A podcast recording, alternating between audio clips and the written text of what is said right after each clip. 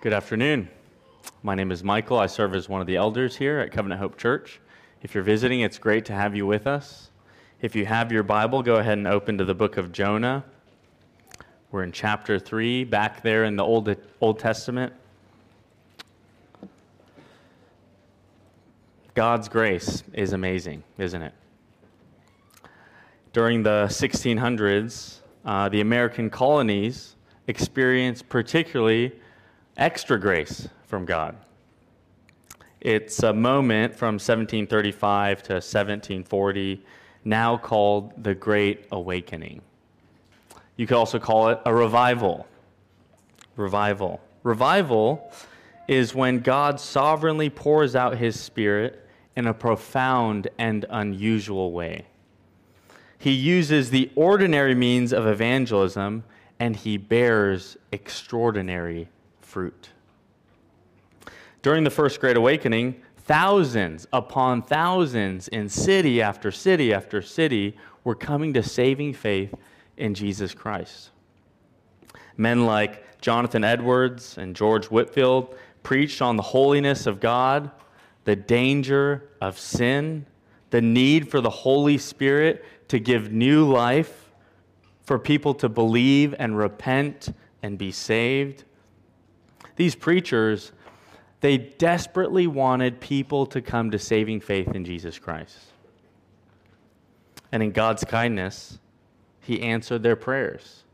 So the Spirit regenerated hearts across denominations Presbyterians, Baptists, Anglicans, Methodists, all of them saw God move mightily among them. Listen to the heart of George Whitefield, one of those preachers. He said, Oh, that I could do more for him. Oh, that I was a flame of pure oil and holy fire, and had a thousand lives to spend in the dear Redeemer's service. The sight of so many perishing souls affects me much and makes me long to go, if possible, from pole to pole to proclaim redeeming love. Can't you hear George Whitefield's heart for the lost? His desire was their salvation. But we're in the book of Jonah. And George Whitefield and Jonah didn't share the same heart for their hearers.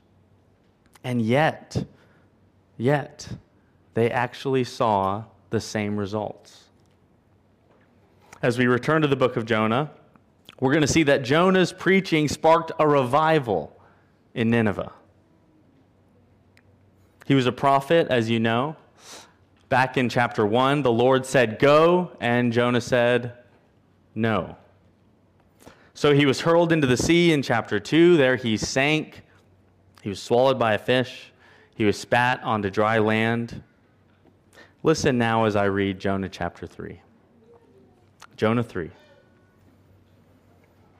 Then the word of the Lord came to Jonah the second time, saying, Arise, go to Nineveh, that great city, and call out against it the message that I tell you. So Jonah arose and went to Nineveh, according to the word of the Lord.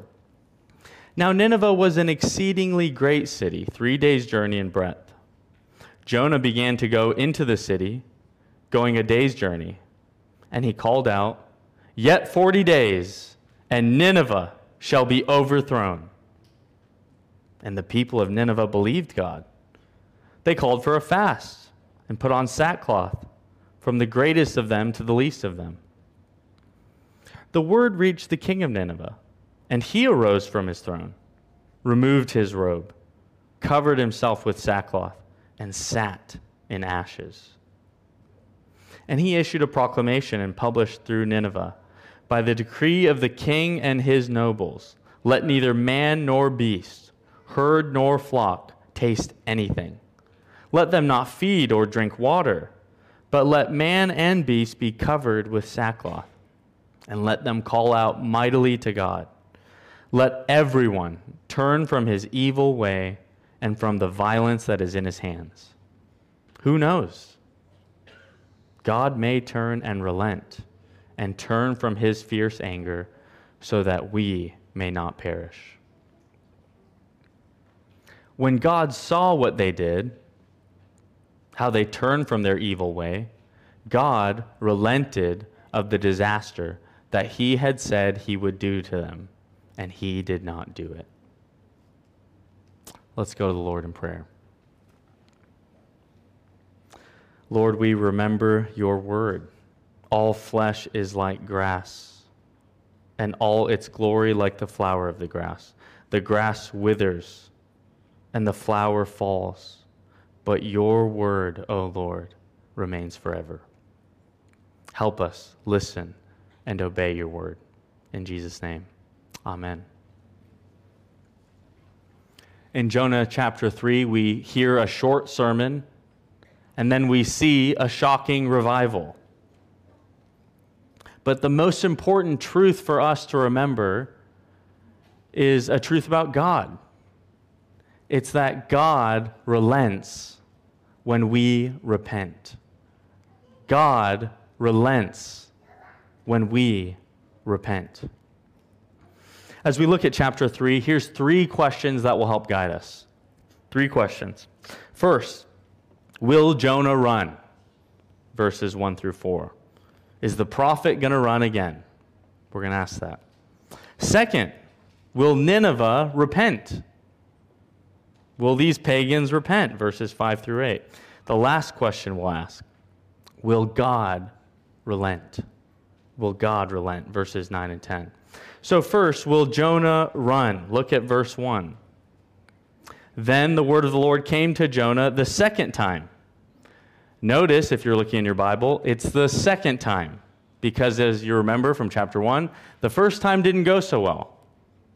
The word of the Lord came to Jonah, Jonah ran. He tried to drop out of prophetic school, but the Lord wouldn't accept his resignation. Jonah, as you know, didn't deserve a second chance.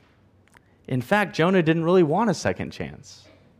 But after that storm at sea, and after sitting in the belly of a fish for three days and three nights, the Lord gives Jonah a second chance. Brothers and sisters, those of you who are in Christ, do you ever wish that you could just have a second chance?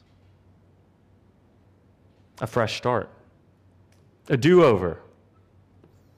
So many conversations I can think of. I wish I could just hit a reset button. Just all that didn't happen. So many days I wish I could just redo. How does God treat us when we fail, when we just fall flat on our face? What does He do? Does He just put us on the bench permanently? Or does He give us a second chance? Friend, if you're in Christ because of Jesus and what He's done for you, God is patient toward you. He's patient. That's good news, friends. We just sang it earlier. Our sins, they are many. Many, countless. What's the next line? His anger is more. No, that's not what it says, is it? We didn't sing that, did we? His mercy is more, stronger than darkness, new every morn. You woke up this morning, perhaps you brushed your teeth, ate some breakfast, drank some coffee, you got new mercy today. That's how patient God is. If we look back at verse 2, we see that not only does the Lord give him a second chance, he has a, a message for Jonah in verse 2.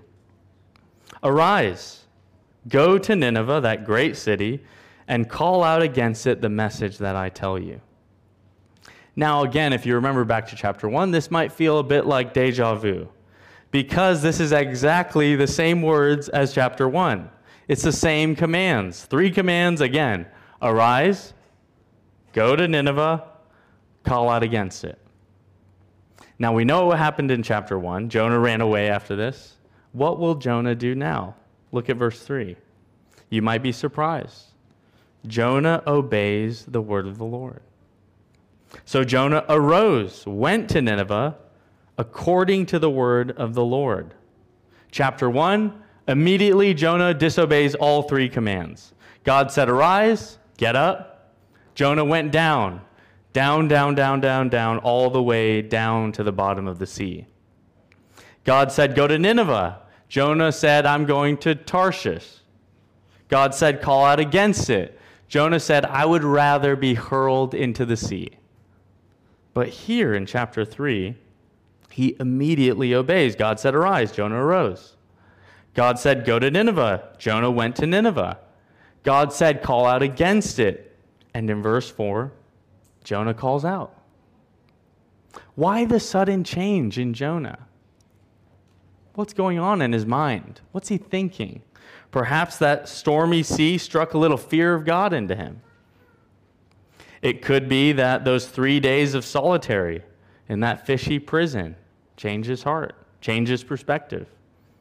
All we know at this point, though, is that God sent those marching orders and Jonah marched. In verse 3, the author tells us a little bit about Nineveh. He says that Nineveh was an exceedingly great city, three days' journey in breadth.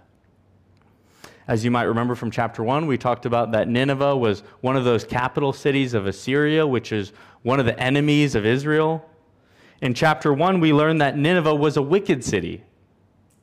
It was wicked enough that God said, Their evil has come up before me. God saw their wickedness. Lots of scholars say that Nineveh was known for their brutality, particularly against their enemies, like the Israelites. It was extremely evil, and it, in chapter 3, we learn it was exceedingly great. Today, we might call it a mega city. Not like Dubai, although I love Dubai, it's a great city. It's not an exceedingly great city. You know, there's only 3 million people here. This would be more like Mumbai, 25 million people. Or Manila, 25 million people. Lots of people live in this city. And while most of the cities in the ancient world, you could probably visit them in a few hours, if you went to Nineveh, it would take you at least three days to see this whole city. So it was a big city, it was a wicked city. And in verse 4, Jonah enters the city. Verse 4 Jonah began to go into the city, going a day's journey, and he called out, Yet 40 days, and Nineveh shall be overthrown. Yet 40 days, and Nineveh shall be overthrown. This might be the shortest sermon in the Bible. In Hebrew, it's just five words. Five words. Imagine if I got up to preach this afternoon and I said, In 40 days, Dubai is doomed. And then I sat down and we sang the last song. Everyone went home. You know, something we do as a staff is uh, it's called service review. We do it every Monday at 2 p.m. Um, usually we invite anyone who is involved in the service. The goal of it is really pastoral education. And so it's a time for the participants to receive both encouragement and critique in a godly and a humble manner. If I preach that five word sermon today, I can just imagine the feedback that I'd receive tomorrow in service review. You know, our pastoral assistant, Carson, he'd probably say, Michael, thanks for preaching. Uh, your sermon was three seconds long. I thought it could have been a little longer, to be honest, but um, appreciate it. You know, our uh, administrative assistant, Sanjana, she might say, You know, I was a little confused. When you said Dubai is doomed, what did you mean by that? It wasn't exactly clear to me. And then, you know, Pastor Mark would go last, and he would say, You know, I, I agree with Carson. It was a little short. And, um, you know, it did feel a little doomy and gloomy. Uh, you know, you also never mention anything about the gospel or how we can be saved through Jesus Christ, what he did on the cross in our place. And actually, now that I think about it, you never say anything about God in your sermon. But thanks for preaching. Jonah's sermon is a peculiar one, isn't it? Lots of people, scholars, will say, you know, but he must have said other things in the sermon. But if you look at the text, we actually get what the author intends us to get out of this sermon five words, 40 days, judgment. we have to wonder a little was that really the message that the Lord sent to Jonah to tell the Ninevites? And of course, we don't have the answer to that question. But in chapter 4, we get to see Jonah's, Jonah's motives while he was preaching. And maybe that will shed some light. Will Jonah run? That was the first question. It's been answered. The answer is no, not this time. But what would become of the Ninevites after that short sentence of a sermon? That's our second question. Will Nineveh repent? Look at verse 5. The people of Nineveh believed God. They called for a fast and put on sackcloth, from the greatest of them to the least of them. Friends, the Ninevites believed God. God makes a miracle out of that suspect sermon. Now, if you think of the book of Jonah, your mind probably goes to that fish that swallowed Jonah in chapter 2. The fish gets all the press, and I understand. But there's a great awakening happening in Nineveh. Do you see that? It's by far the strangest miracle in this book. Jonah's sermon makes no mention of God, and yet they believe God. They believe God's word of judgment against them. They've responded with repentance. And it's a grassroots movement. Look, look there in verse 5. They call for a fast. They put on sackcloth, which is symbolic for mourning. The greatest repents. Look at verse 6. The word reached the king. Something's happening in Nineveh. People stopped eating. Everyone's wearing black like it's a funeral. The king's wondering, what is going on? How does he respond? Verse 6. He arose from his throne, removed his robe, covered himself with sackcloth, and sat in ashes. He was once seated on his throne. Now he sits in ashes. He was clothed with a royal robe. Now he's clothed in sackcloth. He takes it a step for- further. He reinforces the fast. He makes it legally binding with a royal decree. Look at verse 7 by the decree of the king and his nobles. Let neither man nor beast, herd nor flock taste anything. Let them not let them not eat food or drink water, but let man and beast be covered with sackcloth. Let them call out mightily to God. Let everyone turn from his evil way and from the violence that is in his hands. The greatest repents. He issues a proclamation everyone needs to repent. Imagine tomorrow morning you wake up, you've got an email. It's from the Sheikh. Attention, residents of Dubai. Judgment is coming. Stop eating. No food. No water. You need to wear all black. Stop doing violence and pray to God. This message is for all UAE residents and their pets. You would think, what is going on? But a revival is happening. Bosses, quit mistreating their employees. Husbands, stop abusing their wives. Parents, stop abusing their kids. Even the playground bullies quit. Even the cats and dogs stop fighting.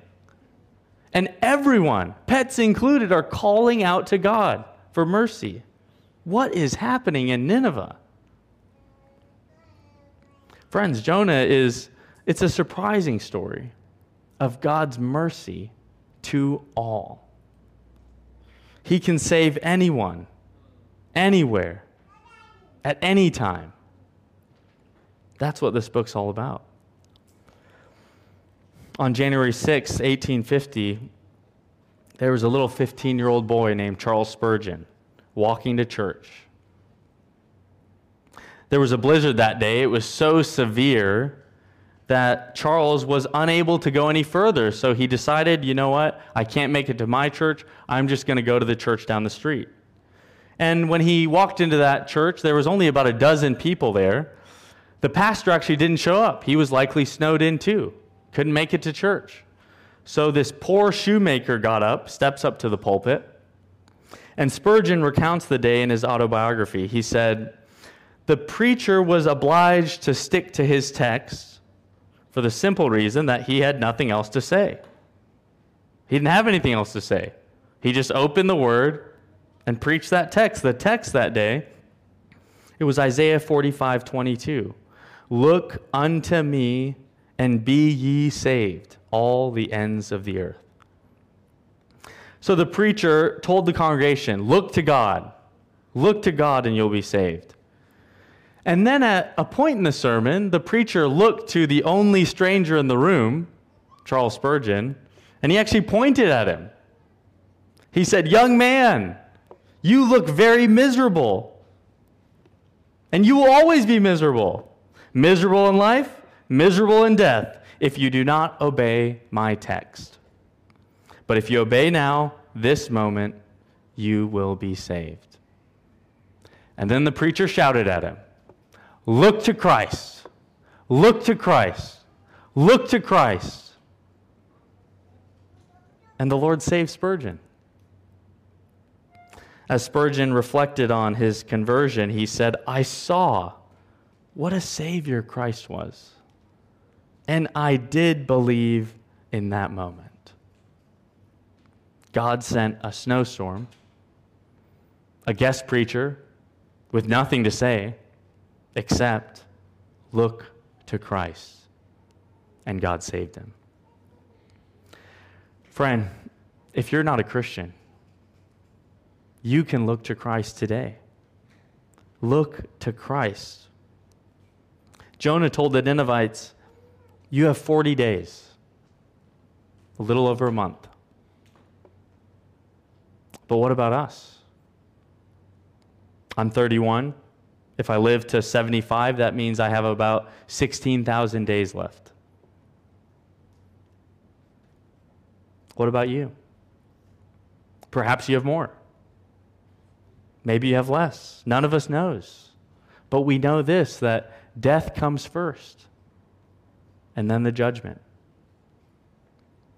When God judged another city, the city of Sodom and Gomorrah, he rained down fire and sulfur from heaven and destroyed those residents. Friends, if you're not in Christ, there's a greater judgment that awaits you. There's a God who sees all your sin. You may have a private life, but it's public before Him. He hears the murmurs of your hearts. Your thoughts, they play on His screening room.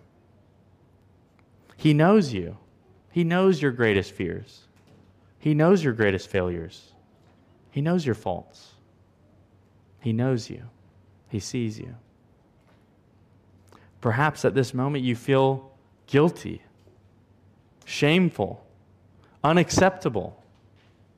How could a God who actually sees me and knows me, the real me, how could he then accept me? But, friends, that's the good news. Jesus Christ came to save sinners. That's why he came 2,000 years ago. He was preaching in Jerusalem. Instead of a great awakening in Jerusalem, they crucified him. They killed him on a cross. And though he was sinless, he bore God's judgment on behalf of sinners. Three days later, he rose again. Friend, by faith in him, you can be forgiven. I love that song we just sang. Come, ye sinners, poor and needy weak and wounded, sick and sore. Jesus, ready, stands to save you, full of pity, love, and power. Friend, arise. Go to Jesus. Christians, as we think about this text, this good news of the gospel fuels our repentance. Think back to the statement of faith we read on page 8. Turn there in your bulletin. Page 8, you know, it talks about repentance and faith. Repentance and faith. What is repentance? Notice here it's tied with faith. That fits what the Ninevites did. Verse 6, they believed God. Verse 8, they turned from their evil ways. Repentance and faith are really two sides of the same coin. They're both duties. You'll see that. in the statement. They're duties in that there's something we do. You think of the book of Acts, countless sermons have the command repent. You must do it. But notice in our statement of faith, they're also gifts. They're brought about in our souls by the Holy Spirit. So throughout the book of Acts, also, um, you know, it says God has granted repentance. God did it. So repentance is our duty, and it's also God's gift to us. I think it's, it's helpful to think about what repentance isn't, though. It's not just saying sorry. You know, after you sin against some, someone, maybe you say something um, that was inappropriate. Um, you say, "Hey, I was so, I'm sorry. I shouldn't have said that." And then they say to you, "Yeah, that really hurt that you said that. You know, it, you've done that before." And they kind of go on, and you're like, "Hey, I said I was sorry." Okay, you know that is that really being repentant? You don't really seem sorry. Repentance is not only acting sorry. You know, the Ninevites, they change their wardrobe. They're wearing uh, robes, then they're wearing sackcloth. It's possible you could just come to church and you see how Christians act, kind of see how they talk, and you try to act accordingly. But outward appearances are not guarantees of inward realities. So it's possible you may have walked an aisle at some point in your life, prayed a prayer, even been a member of a church, and you still might not be a Christian. You might not be repentant. And repentance is not only feeling sorry. Most people feel bad for their sin. Lots of people can't sleep at night because their sin haunts them. But repentance is more than a feeling. Repentance combines feeling sorry for sin with saying sorry for sin and acting sorry. It's when God convicts us and the Spirit brings about repentance. So we feel sorrow for our sin. And then we confess our sin with our lips and we ask for forgiveness. And then we change our ways. We turn away from sin and we turn to Christ. Perhaps that's the best definition of repentance turning from your sin at the same time turning to Jesus Christ. Once again, in the book of Jonah, the example for us as believers is actually the pagans in this book. They repent and they do it fast on day one of Jonah's preaching ministry. I wonder, friend, how quick are you to repent? Married couples, it starts off as a little fight, and then it turns into World War III. How quick are you to go to your spouse and say, I'm sorry, please forgive me? Or at the workplace, you lose your cool and I don't know the people you work with, so, you know, maybe it was justified, but you speak harshly to your colleagues. How quickly do you go back to them and say, Will you forgive me? I'm sorry for that. Parents, when's the last time you asked your kids for forgiveness and repented in front of them? Or children, how quickly do you ask forgiveness from your parents or from your siblings? If we want to go deeper, we have to ask the question how do you respond when someone rebukes you? When someone points out your sin? You know, Jonah kind of waltzes into Nineveh with a word of judgment. What happens when someone points out your sin to you? Do you get defensive? Do you kind of shut down? Do you start pointing out all the things that they do? How they're a sinner? Do you critique how the message came? Maybe you claim, well, I would have been more receptive if you would have approached me in a better way. You know, I know all of these tactics well because I've been guilty of them. We all have. Pride is the one that breeds in us that defensiveness. It's humility, it's remembering the gospel that we're sinners and Christ is the righteous one. That's what breeds repentance. Here's a few more gospel motivations for repentance. If you're in Christ, friend, your guilt is washed away. No condemnation for those who are in Christ Jesus. If you're in Christ, your shame is covered. So you can drag your sin into the open because anyone who believes in Jesus will never be put to shame. If you're in Christ, friend, you are forgiven. God casts all your sins into the deepest part of the sea. Martin Luther said, All of life, all of life is repentance. And the gospel fuels it. So, friends, let's commit our lives to daily repentance. Will Nineveh repent? That was the second question. The answer yes, they did. And we can too by God's grace. But this story is not ultimately about Jonah and what he does or the Ninevites and what they do. It's ultimately a story about God. That's the last question. Will God relent? Will God relent? If you look back at the king's decree, he ends with a question. Look back at verse 9. Who knows? God may turn and relent and turn from his fierce anger so that we may not perish. What a humble question. Who knows? Who knows? He didn't presume upon God. Their actions as a city, they weren't transactional. You know, they weren't thinking, God will repent if you relent. God's not a cosmic vending machine. You know, you insert your repentance and out pops forgiveness. And yet, the king's words in verse 9, to the original readers, they would have brought Exodus 32 to mind. In Exodus 32, the Israelites had rebelled against God. Moses interceded for them, and he pleaded to the Lord. He said, Turn from your burning anger and relent from this disaster against your people. And it's amazing. On that day in the wilderness, though the Israelites did not deserve it, God relented from disaster. But how would he respond to when Israel, Israel's enemies made that same plea to him? What would he say?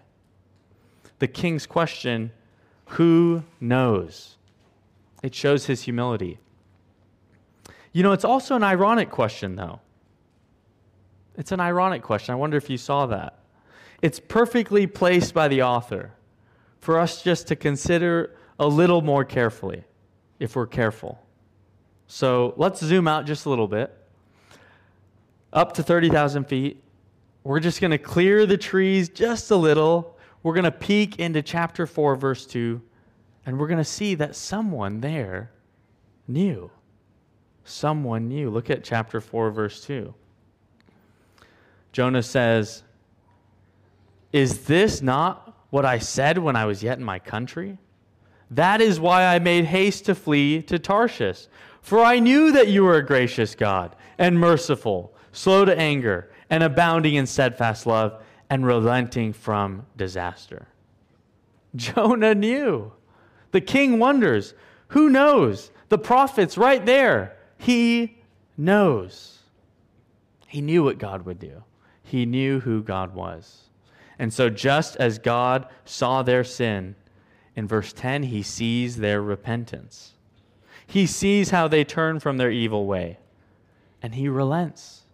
He relents from that disaster that he once said he would do. God relents when we repent. You know, we've talked about how the book of Jonah is a window into the heart of God. What do we see about God in this passage? He relents. He relents. Perhaps you're wondering, though, does this mean that God changes? You know, he said he was going to bring judgment, but then he ends up not doing it. Did the Ninevites make God relent? There's this old hymn. I think it answers the question well. I hear the words of love. It says, The clouds may come and go, and storms may sweep my sky, This blood sealed friendship changes not. The cross is ever nigh. My love, it oft times low. My joy still ebbs and flows. But peace with him remains the same. No change, Jehovah knows. Friends, God is not moody like you and me. He doesn't change. He's consistent. You can count on his character. There's no shadow of turning in him. So if he makes a promise, imagine this. He always keeps it. Always. So he's just. He's merciful to all people, all the time, everywhere. God re- relents when we repent. It was true then, it's true today. Friends, we've looked at Jonah. We've wondered if he'll run. The answer was no. We looked at the Ninevites. We asked, will they repent? We were surprised. The answer was yes. Even more surprising, God relents.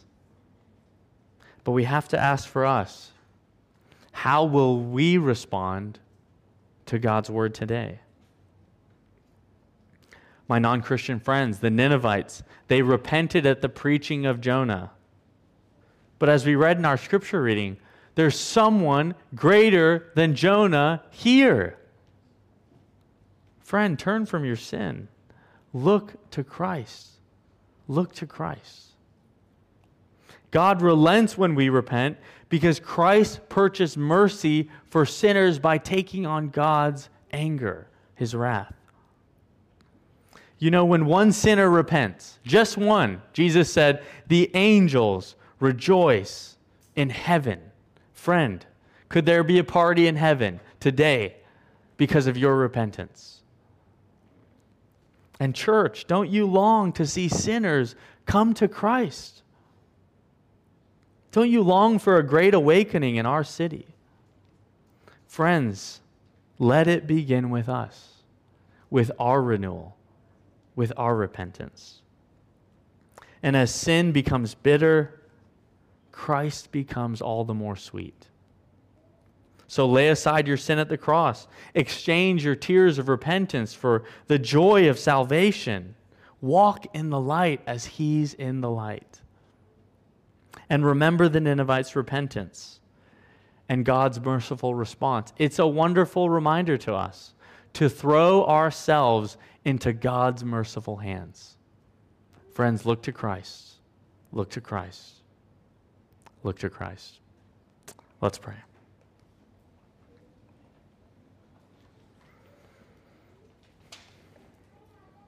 God, we see how merciful you are.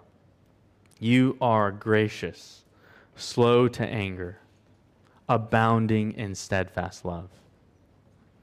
And Lord, we see who we are. We're sinners, we're undeserving, we're unworthy of your mercy and yet you sent Christ to die in our place, to forgive us of our sins. Help us now, Lord. Help us be quick to repent and quick to look to Christ. In Jesus' name, amen.